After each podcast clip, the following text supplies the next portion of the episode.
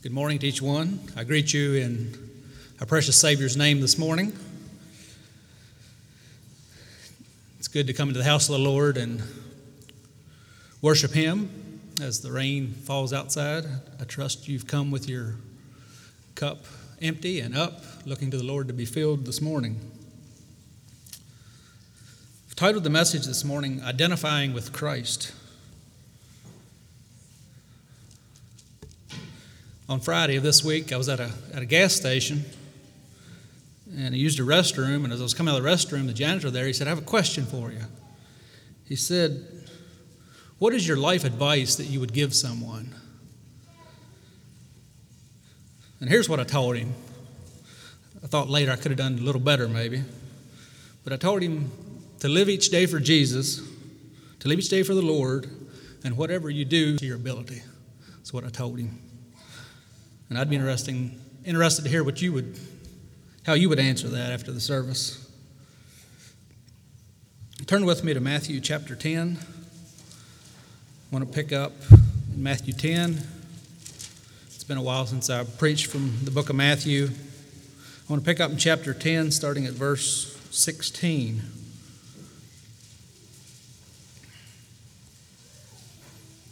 First part of, or in this chapter, Jesus sends out the 12. Here, Jesus gives instruction to the disciples before he sends them out two by two into the country to minister. He gives them characteristics of this sending out and what they can expect. They knew that they were going out, but they didn't really know what to expect. So Jesus explains it to them. He uses the example of sending sheep out among wolves. These men were acquainted with that sort of thing, where you would have the shepherds watching over their flocks of sheep. They very much knew what a wolf or a pack of wolves could do to a sheep herd. And we, as the body of Christ, are likened to sheep, and we hear the shepherd's voice. You know, sheep of themselves are dumb animals.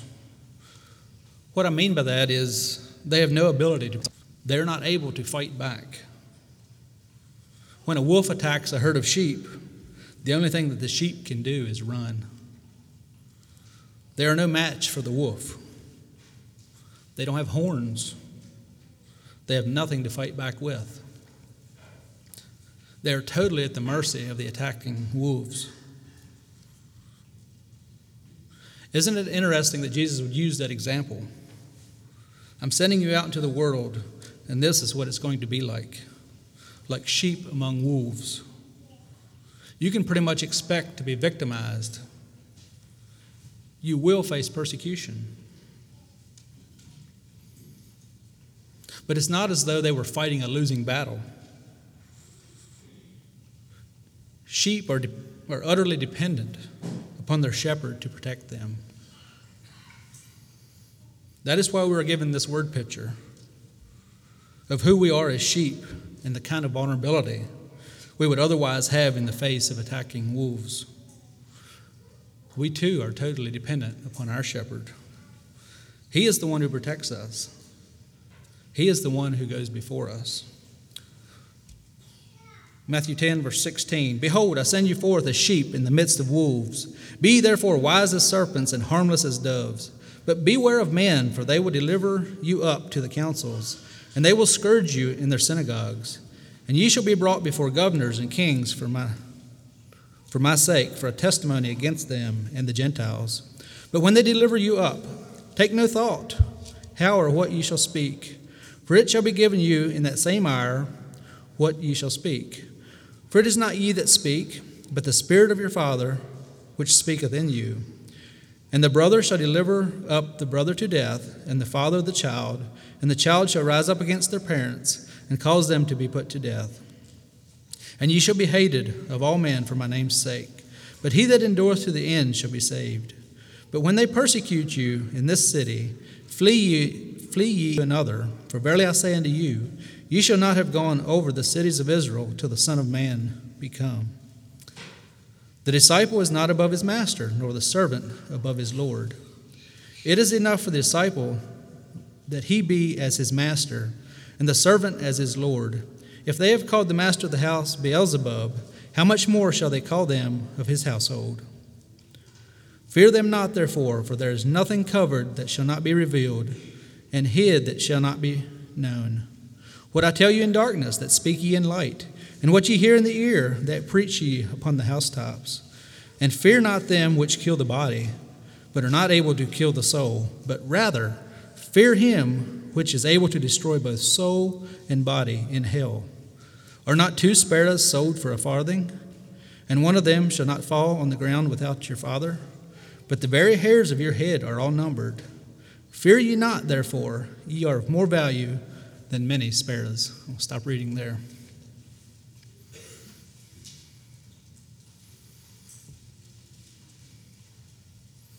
Jesus is the one who, says, I'm going to send you out as sheep among wolves. But as you study the New Testament, you find that you don't even have to go out to meet up with wolves. You can stay right here in the comfort of your church, or the flock, if you will. Paul, when he spoke to the elders of Ephesus, had this to say Acts 20, 29, and 30. For I know this, that after my departure, savage wolves will come in among you, not sparing the flock. Also, from among yourselves, men will rise up, speaking perverse things to draw away the disciples after themselves. So, Paul is telling them that not only are wolves going to rise up from within their own numbers, then he goes on to say what characterizes them as wolves.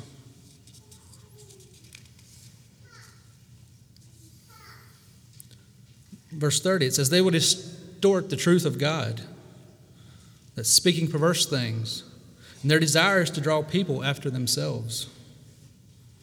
The point is, you don't have to go anywhere to find out that there are wolves who are wanting to attack. A few chapters back in Matthew 7, Jesus said, Beware of false prophets who come to you in sheep's clothing, but inwardly they are ravenous wolves. He says, Beware of that kind of attack within the body of Christ from people who claim to be leaders, who claim to have a word from the Lord, and they are in fact wolves. This wolf thing is a problem, that, and we need to be aware of it. The wolf's desire is to take you out, to invite persecution in our lives. All we really have to do is live for Jesus. 2 Timothy 3:12 says, Yes, and all who desire to live godly in Christ Jesus will suffer persecution. If we live our lives according to the model that Jesus showed us by walking in obedience to his word, you do that, and you will invite persecution. You will invite a reaction from the world. I had to think of Peter and John's response to the Sanhedrin when they told the disciples, to not speak in the name of this Jesus of Nazareth again. What was their response? They said, Judge for yourselves whether it's proper to obey you or obey God. Let's turn to Acts 4 and read those verses. Acts 4 18 to 20. And they called them and commanded them not to speak at all nor teach in the name of Jesus. But Peter and John answered and said, said to them, Whether it is right in the sight of God to listen to you more than to God, you judge. For we cannot but speak the things which we have seen and heard. We have a greater calling in our lives to share the Word of God and the life that is in Jesus Christ.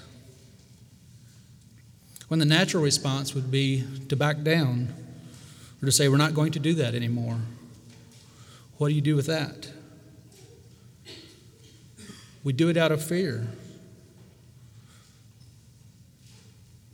You think about the consequences. What if I speak up at work? What if I lose my job? Jesus tells us in this passage here in Matthew that not a sparrow falls from a tree without God knowing about it. He says, You are worth more than many sparrows to God. He is able to take care of you. There's a promise that goes along with living our lives for Jesus, and that is, that is that you will get a reaction from the world. We live in a battlefield, we are involved in warfare. We are dealing with a world that rejects Christ. It doesn't want anything to do with the message of Jesus Christ. And that is the message that you and I are called to take to the world.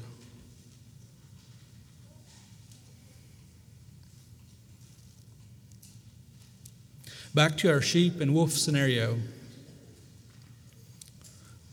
We know who the sheep are. We are the sheep. So, who are the wolves?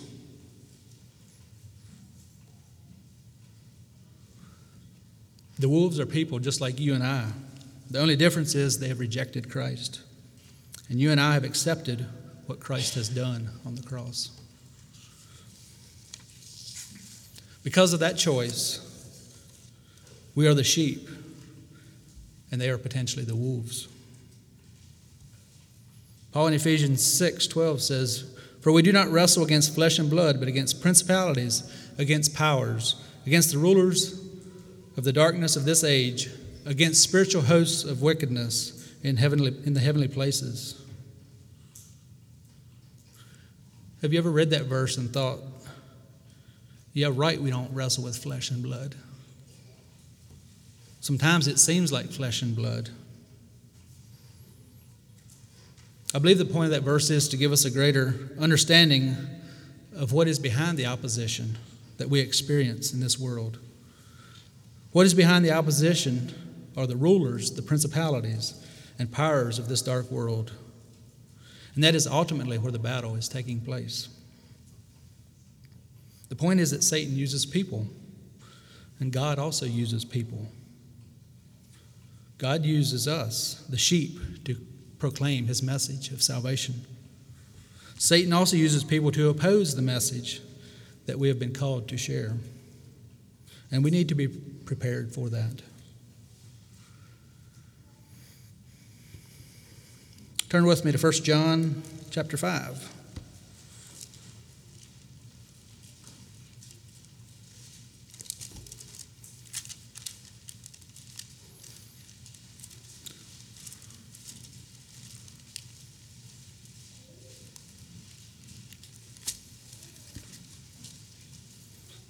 This is John writing in his first letter. He says, 1 John 5, verse 19 says, We know that we are children of God and that the whole world is under the control of the evil one.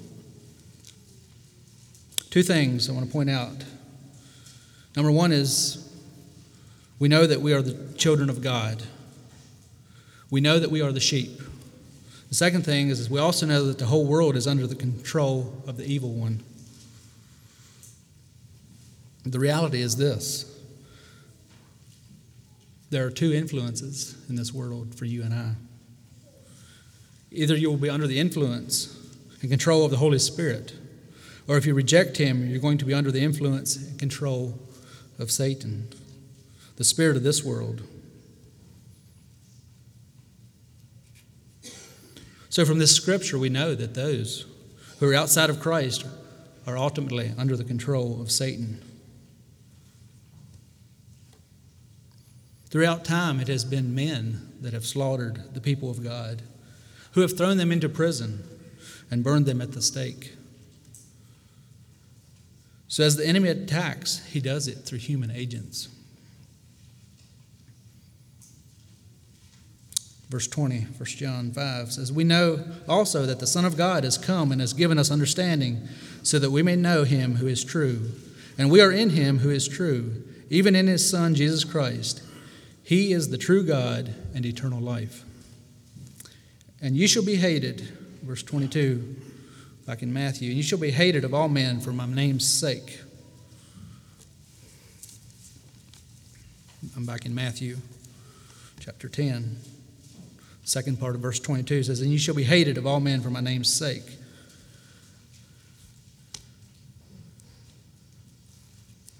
This verse not only tells us it's going to be men who are going to do the hating, even though they don't know that they are under the influence of the enemy.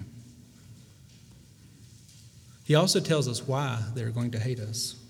It says, All men will hate you. Why? It says, Because of me, because of Jesus. It's possible that someone would hate you for something that you've done, for something offensive or something inappropriate. Or they may just dislike you. But that's not what we're talking about here. This is not persecution.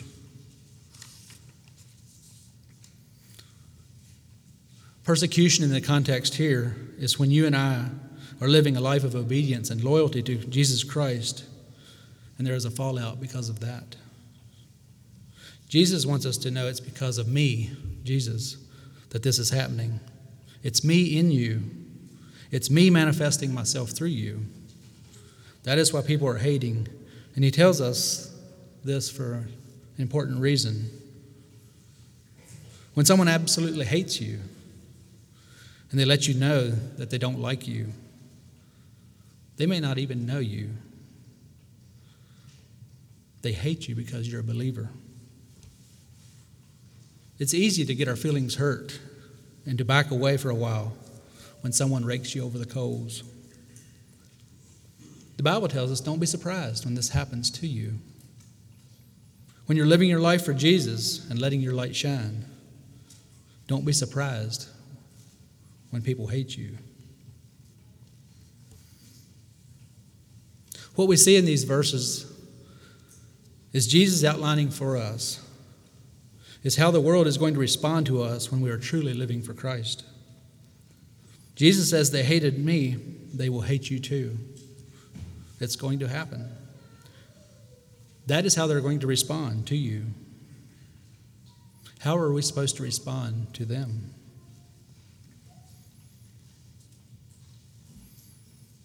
I want to point out a few things that Jesus said, beginning here at the end of verse 22. He says, But he that endureth to the end shall be saved.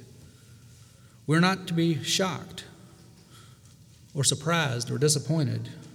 We're to stand firm. We're to endure. We're to stay on course. The natural tendency of the flesh is to back away when someone comes with a vicious attitude because I'm living for Christ. Jesus says, carry on, stand firm, and stay on course. Verse 23 But when they persecute you in this city, flee you into another. For verily I say unto you, ye shall not have gone over the cities of Israel till the Son of Man be come. Notice he doesn't say, fight back when you're persecuted. Jesus doesn't say that. There's nothing here that indicates or says that we're to match violence for violence anger for anger, or hatred for hatred.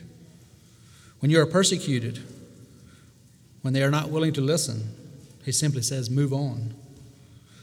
See where the Lord takes you from here.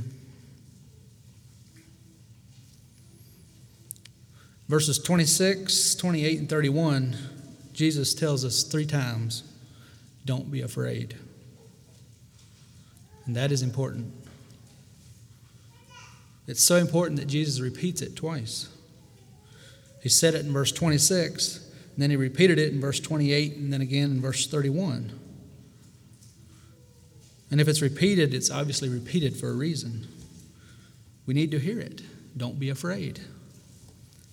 He also knows our natural tendency is to be afraid and allow that fear to cause us to back away from being the witness that we're called to be in this world. What does he say that this lack of fear is predicated on? Verse 28 says, And fear not them which kill the body, but are not able to kill the soul. Don't be afraid. All they can do is kill you. So don't worry about that.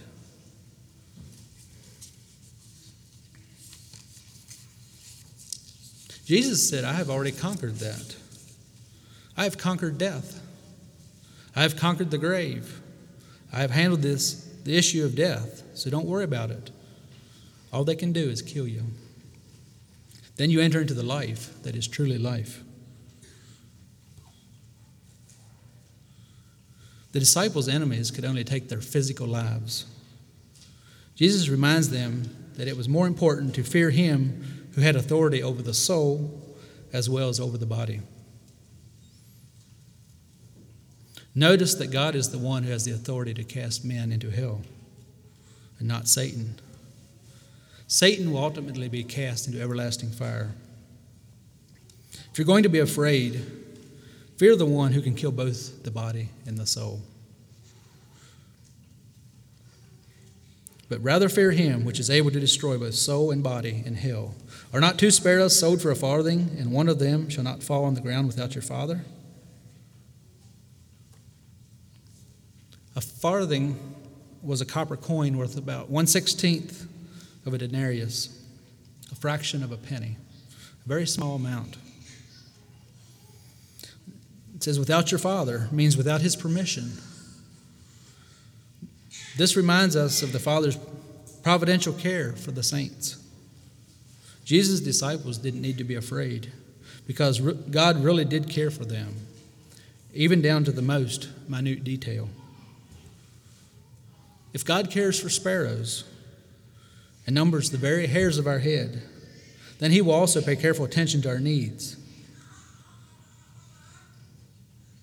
The persecuted easily feel that God forgets them, but He has not.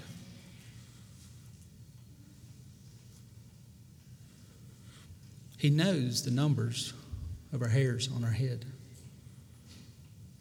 This is a proverbial expression showing God's watchful care over his creatures, even in regard to what is smallest and most trivial in their lives. Fear ye not, therefore, ye are of more value than many sparrows.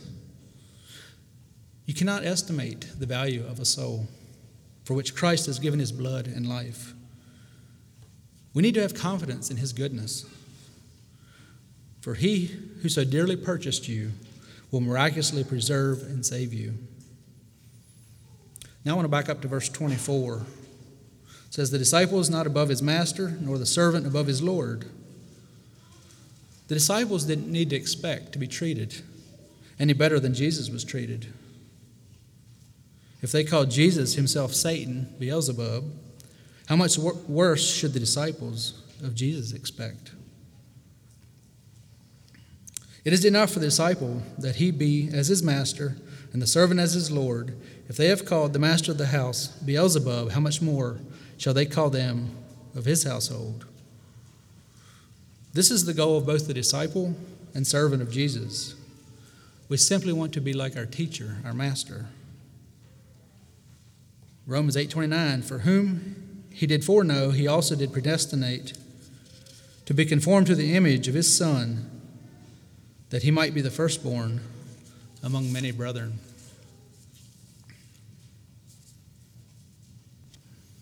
Verse 26 says, Fear them not, therefore, for there is nothing covered that shall not be revealed, and hid that shall not be known. What I tell you in darkness, that speak ye in light, and what ye hear in the ear, that preach ye upon the housetops. The message of Jesus was gloriously public. It was not for a secret few, and it was not to be hidden in any way. There isn't one message for the inner circle and another for those on the outside. Those on the outside may not understand the message, but they can hear it, and it is not to be hidden from them. So share it. All right, I'm going to continue reading. Verse 32, it says, Whosoever therefore shall confess me before men, him will I confess also before my Father which is in heaven. There's a time coming for these men whom he is spending time with that they will be questioned by the authorities in the coming days, months, and years. In some cases, the answer to that question will hinge on life or death for them. And that question is Are you a follower of Jesus Christ?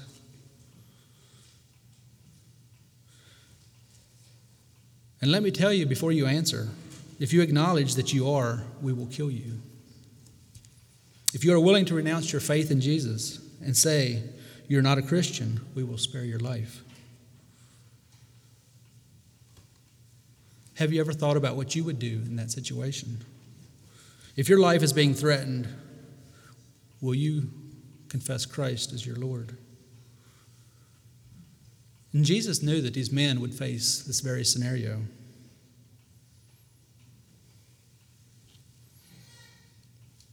So he tells them in this passage that if you acknowledge or confess me before men, or he who confesses me, I will confess before my Father in heaven.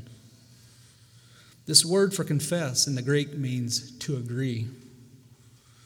The root of it means to agree. It means that you agree that Jesus is who he said he is or claimed to be. It's more than just saying, I believe in Jesus. What did James tell us related to that? You say you believe in God? That's wonderful. The demons do too, and they shudder at the sound of his name. James 2 9 in the NIV says, You believe that there is one God, good. Even the demons believe that and shudder. So it is possible for a human being to believe in God and still be an enemy to him. Jesus didn't say that if you believe in me in front of it.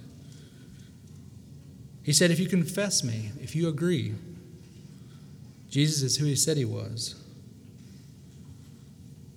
John 14, 6. I am the way, the truth, and the life. No one comes to the Father except through me. I like this verse because it doesn't leave us guessing who Jesus is, He just lays it out for us. Jesus brings us to a place where it's me or nothing. I am the way, the truth, and the life. So if you're sharing this verse with someone and they say, I disagree with you, kindly let them know that they're not disagreeing with you. You're disagreeing, they're disagreeing with Jesus. He is the one that said it. This is not something we have made up. Jesus said it. I am the way, the truth, and the life. No one comes to the Father except through me. Jesus also said this, verse 32 Whoever therefore shall confess me before men, him will I confess also before my Father which is in heaven. Saying, I will acknowledge you before my Father. The opposite is also true. Verse 33 But whosoever shall deny me before men, him will I also deny before my Father which is in heaven. I had to think of Peter when I thought about this thing of denying Jesus. He did it three times. So, does that mean that Jesus could deny him before the Father? No. It doesn't mean that. Because Peter's denials were followed up with a very passionate repentance, where he came before his Lord and confessed his sin. And it says he wept bitterly. He was truly sorry. Peter repented. Now I want to look at the next three verses together. And here Jesus makes what some would call a rather troubling statement. Verses 34 to 36. Think not that I am come to send peace on earth. I came not to send peace, but a sword. For I am coming to set a man at variance against his father, and the daughter against her mother, and the daughter in law against her mother in law. And a man's foes shall be they of his own household.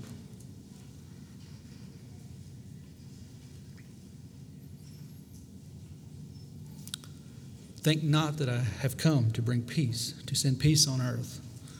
I came not to send peace, but a sword. There are other passages that talk about the peace that he comes to bring. He is called the Prince of Peace. A lot of Christmas cards talk about peace, peace on earth. John 14, 27 says, Peace I leave with you, my peace I give unto you. There is a re- reality to the peace that he comes to bring. But remember where that peace comes from. It comes to those who agree, it comes to those who identify, it comes to those who confess, it comes to those who open their hearts to the Lord. When people make a decision for Christ, Jesus told us it is going to affect families. Some have experienced the division that comes by simply making a decision to agree with Christ. When other family members disagree, whether they say they disagree or whether they don't say it verbally. You can see from their life that they disagree, and that disagreement causes a rift. Jesus said it's going to happen. And the result of this is a man is going to turn against his father, a daughter is going to turn against her mother, and a daughter in law against her mother in law.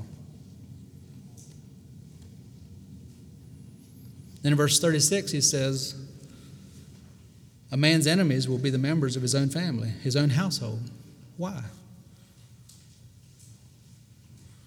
When you come to a place of saying, I believe, it demands a lifestyle that follows. To be a follower, a follower of Jesus, you really need to believe everything he said about himself. And when people find themselves on opposing sides of this issues, of issues, there is always going to be a division. There is always going to be tension. For I am come to set a man at variance against his father, and the daughter against her mother, and the daughter in law against her mother in law, and a man's foes shall be they of his own household.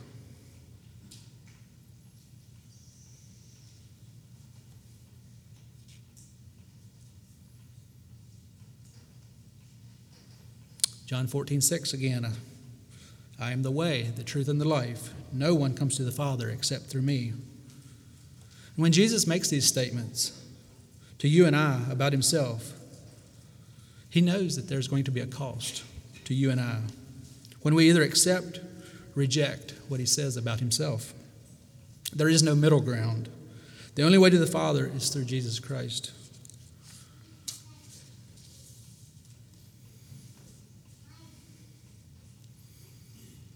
He that loveth father or mother more than me is not worthy of me, and he that loveth son or daughter more than me is not worthy of me, and he that taketh not his cross and followeth after me is not worthy of me.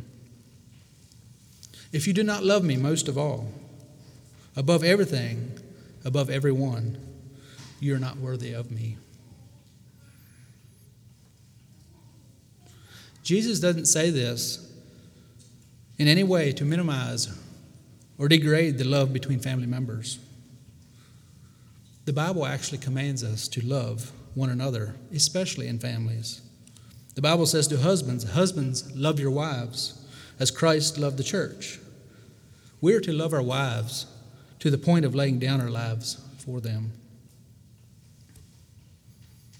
So we can see that Jesus isn't minimizing the love that we have, we are to have for one another and family. Part of being family is that you love one another.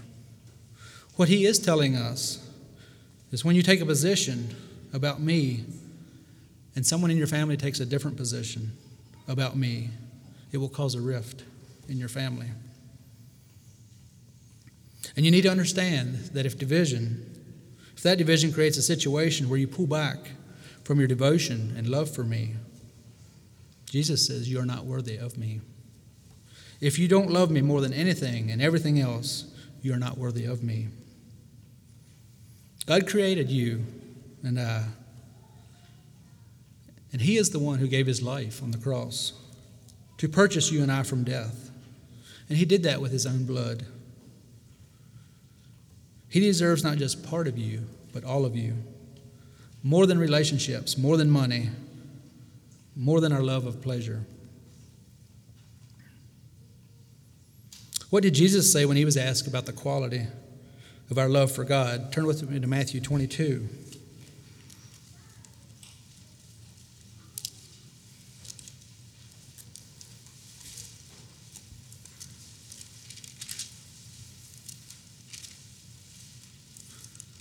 Verses 35 to 37.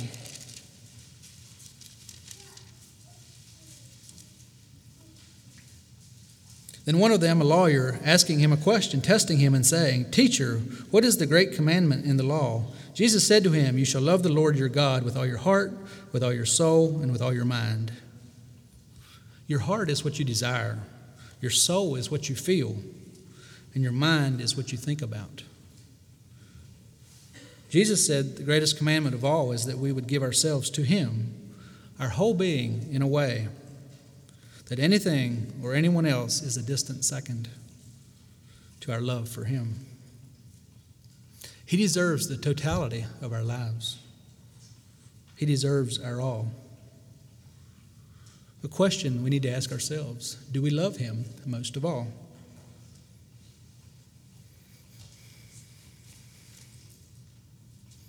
Verse 38, Matthew 10. And he that taketh not his cross and followeth after me is not worthy of me. This is the first mention of the cross in the New Testament, I believe. It says, He that taketh not his cross, the victim of this Roman punishment, which was most painful, was often compelled to carry the cross on which he was to suffer to the place of execution. Bearing the cross is a phrase often used by Jesus. When a person took a cross in Jesus' day, it was for one reason it was to die. The cross means one thing, and that is death. Death to self, but resurrection. But resurrection, life into God. Let's go to Matthew 16. Here in Matthew 16, we have an additional phrase added. And it's an important one to our understanding of what taking up the cross is about. Matthew 16, verse 24.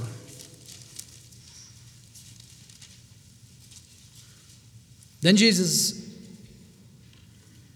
excuse me, then said Jesus unto his disciples, If any man will come after me, let him deny himself and take up his cross and follow me. Jesus is calling you and I to carry our cross as well. However, Jesus is not calling us to die a physical death necessarily, as much as he is calling us to die to self. Death to self and the things of this world that draw us to live for self. The Apostle Paul spoke about the effects of the cross on his life as if it was a part of what it meant to be a believer.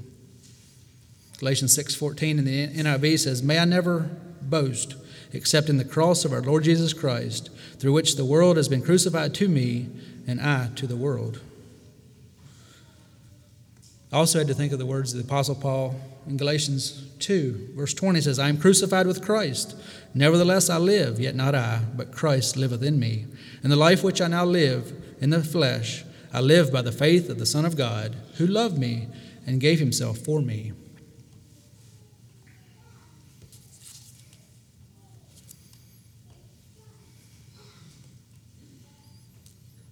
Matthew 10, verse 39 says, He that findeth his life shall lose it. Then here's where the cross comes in. And he that loseth his life for my sake shall find it. That's the cross. The cross is losing your life for the sake of Christ. It's not just losing your life, it's losing your life for him. On the cross, remember, it's an instrument of death. You always die. You lose your life. But Jesus tells us here that's the only way that we can find it. Whoever finds his life will, in fact, lose it. He's talking about the person who is living to please self, the one who is living to hang on to life. Then in verse 40, we have a positive side of identifying with Christ. It says, He that receiveth you receiveth me, and he that receiveth me receiveth him that sent me. So if someone receives you, they receive me.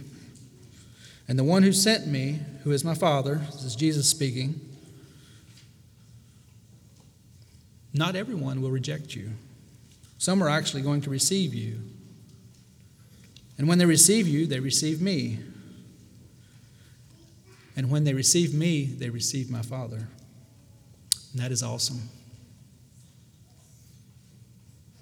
The wonderful rep- representation that we have in Jesus. He that receiveth a prophet in the name of a prophet shall receive a prophet's reward. A prophet is someone who speaks God's word, God's message, sharing life in Jesus and the message of, of salvation in Him alone. You are speaking from the Word of God prophetically because you are speaking a message given by God to people. A prophet is the one who hears the word of God and speaks to the people. And he that receiveth a righteous man in the name of a righteous man shall receive a righteous man's reward.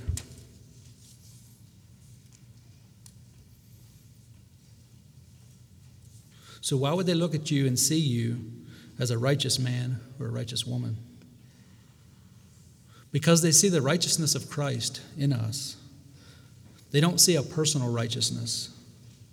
That would be self righteousness. We are righteous in Christ, it's been imputed to us by faith.